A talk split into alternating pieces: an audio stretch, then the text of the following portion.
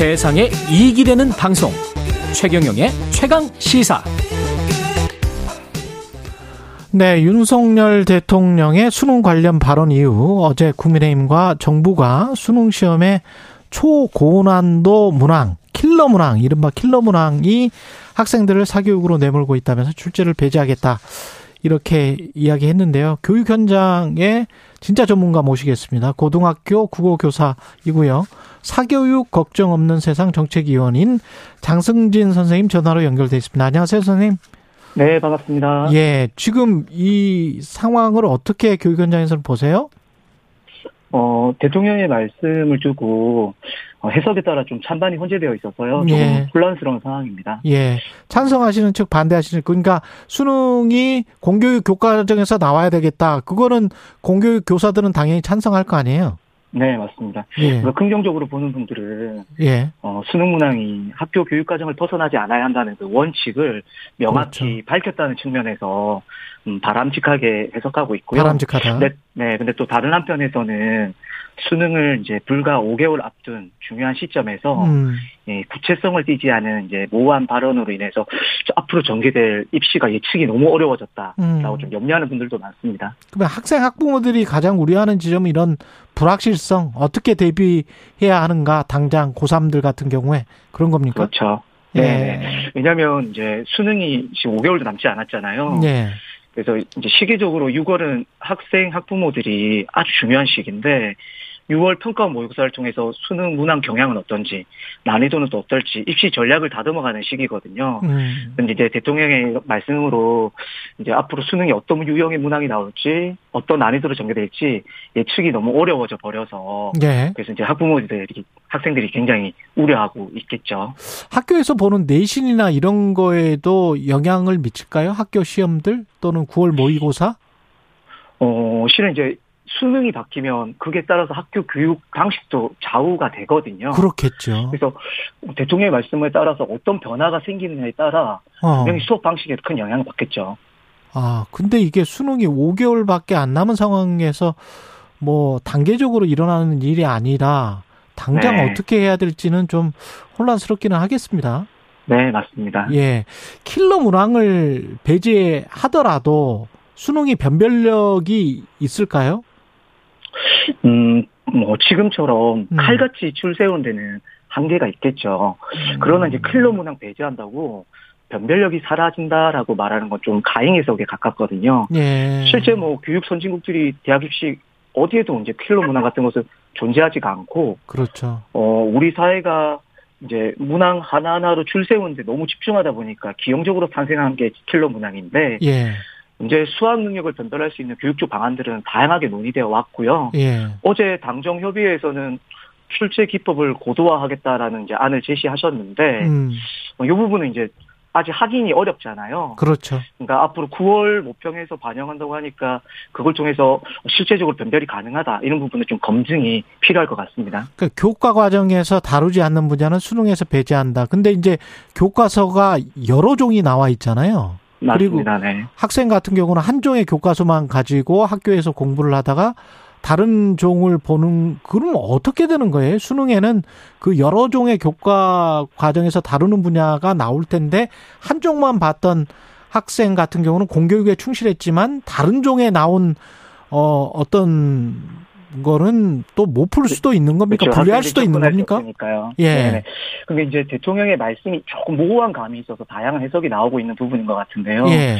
어, 개인적으로는 이제 공교육 가정 범위라는 말, 교과 과정에서 다른 분야라는 말이 단순히 교과서에 나오는 제재만으로 출제해라라는 뜻은 이제 아닐 거라고 저는 보고 있습니다.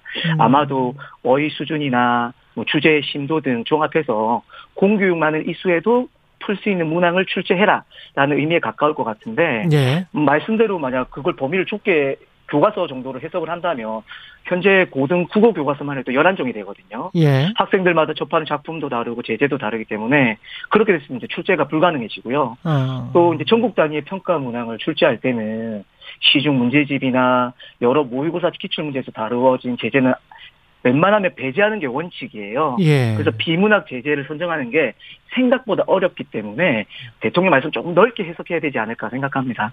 그렇군요. 자사고, 외고, 국제고는 지금 존치하기로 했단 말이죠, 당정이? 네, 맞습니다. 예, 이것과 이 공교육 활성화시키고 사교육은 어떻게든 학원 돌가게 하고 뭐 이거는 어떻게 보십니까? 서로 배치될 수도 있을 것 같긴 한데요. 네, 좀 조심스러운데 일단 자사고, 외고, 국제고 존치 문제는 어떤 선택을 하느냐에 따라서 이 장단점이 굉장히 뚜렷한 문제인데 예. 이럴 때는 이제 사회 공공성 측면에서 어떤 선택이 득이 클지 실이 클지를 좀 살피고 최종 정책 결정을 해야 되거든요. 음.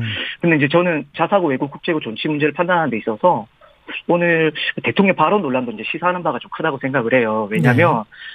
대통령이 짧은 말씀 하나가 이렇게까지 논란이 되는 것도 결국 문항 하나에 대학 당락이 좌우되는 그런 과도한 줄세우기 교육 환경이 우리에게는 있잖아요. 그렇죠. 근데 이러한 패러다임에서 벗어나지 못하면 음. 우리 교육이 발전하기는 어렵거든요. 음. 사교육비는 벌써 이십육조 원을 넘어섰고요. 그렇죠. 그런데 마찬가지로 이런 부작용이 심각한 상황에서 굳이 고등학교 단계에서 학생들 줄 세워서 선발하고 또 이제는 어느 고등학교 나왔는지 묻는 고교 학벌까지 그렇죠. 형성하는 일이 네. 과연 실보다 득이 많을까 음. 좀 의문이 있습니다. 그래서 좀 우려스러운 부분이 있고요. 음. 어, 그리고 또 매년 조사하는 사교육 통계 조사에서도 자사고나 특목고 희망한 학생들의 사교육비는 월등히 높게 나오거든요. 그렇죠. 근데 분명히 이 부분과 존치 문제와 사교육비는 상충하는 부분인데 그러니까. 함께 정책을 논하는 건 좀 어불성설인 감이 좀 있습니다.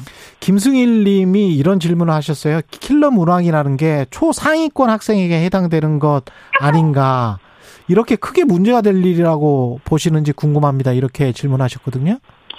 어, 초상위 학생들을 변별하기 위해서 낸 문제긴 한데 예. 우리가 항상 평가의 목적부터 생각을 해야 될 것 같아요. 우리가 어떤 일을 계획할 때는 목적이 있는데 음. 수능의 평가 목적은 정확하게 말하면 일, 이, 삼, 사, 오, 육, 칠, 팔 이렇게 줄 세우는 목적 이전에 예. 학교에서 배운 것을 잘 이해했고 소화해서 대학에서 배움을 하는데 충분히 수학능력을 갖췄느냐를 평가하는 게 목적이거든요. 그런데 예. 이제 킬러 문항에 너무 중점을 주는 풍토가 되다 보니까 음. 다른 부분들까지 다 왜곡이 되는.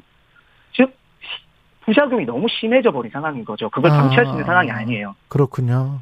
예, 에버글로우님은 내신도 교과서에만 보는 걸 텐데 교과서에서만 보는 걸 텐데 내신 학원도 생기지 않았나 뭐 이렇게 질문을 하셨습니다. 실제로 내신 학원이 있잖아요.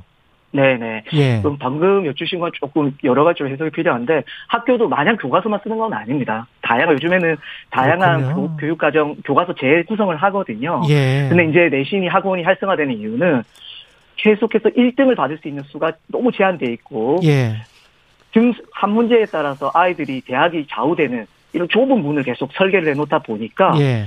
경쟁이라는 것을 앞서가려면 사교육에 의존하는 그런 풍토가 좀 생겨나는 경우. 경우죠. 예. 그러면 지금 요건의 이야기대로 교과서에서만 낸다고 치자고요. 그리고 킬러 문항은 배제한다고 치면 이렇게 하면 사교육비가 줄어듭니까? 사교육을 덜 받습니까? 어, 이제 교과 과정에서 수능 문제 출제한다는 게 이제 지극히 당연한 말인데 예. 이 비정상적인 기존의 비정상적인 상황을 정상화하면 음.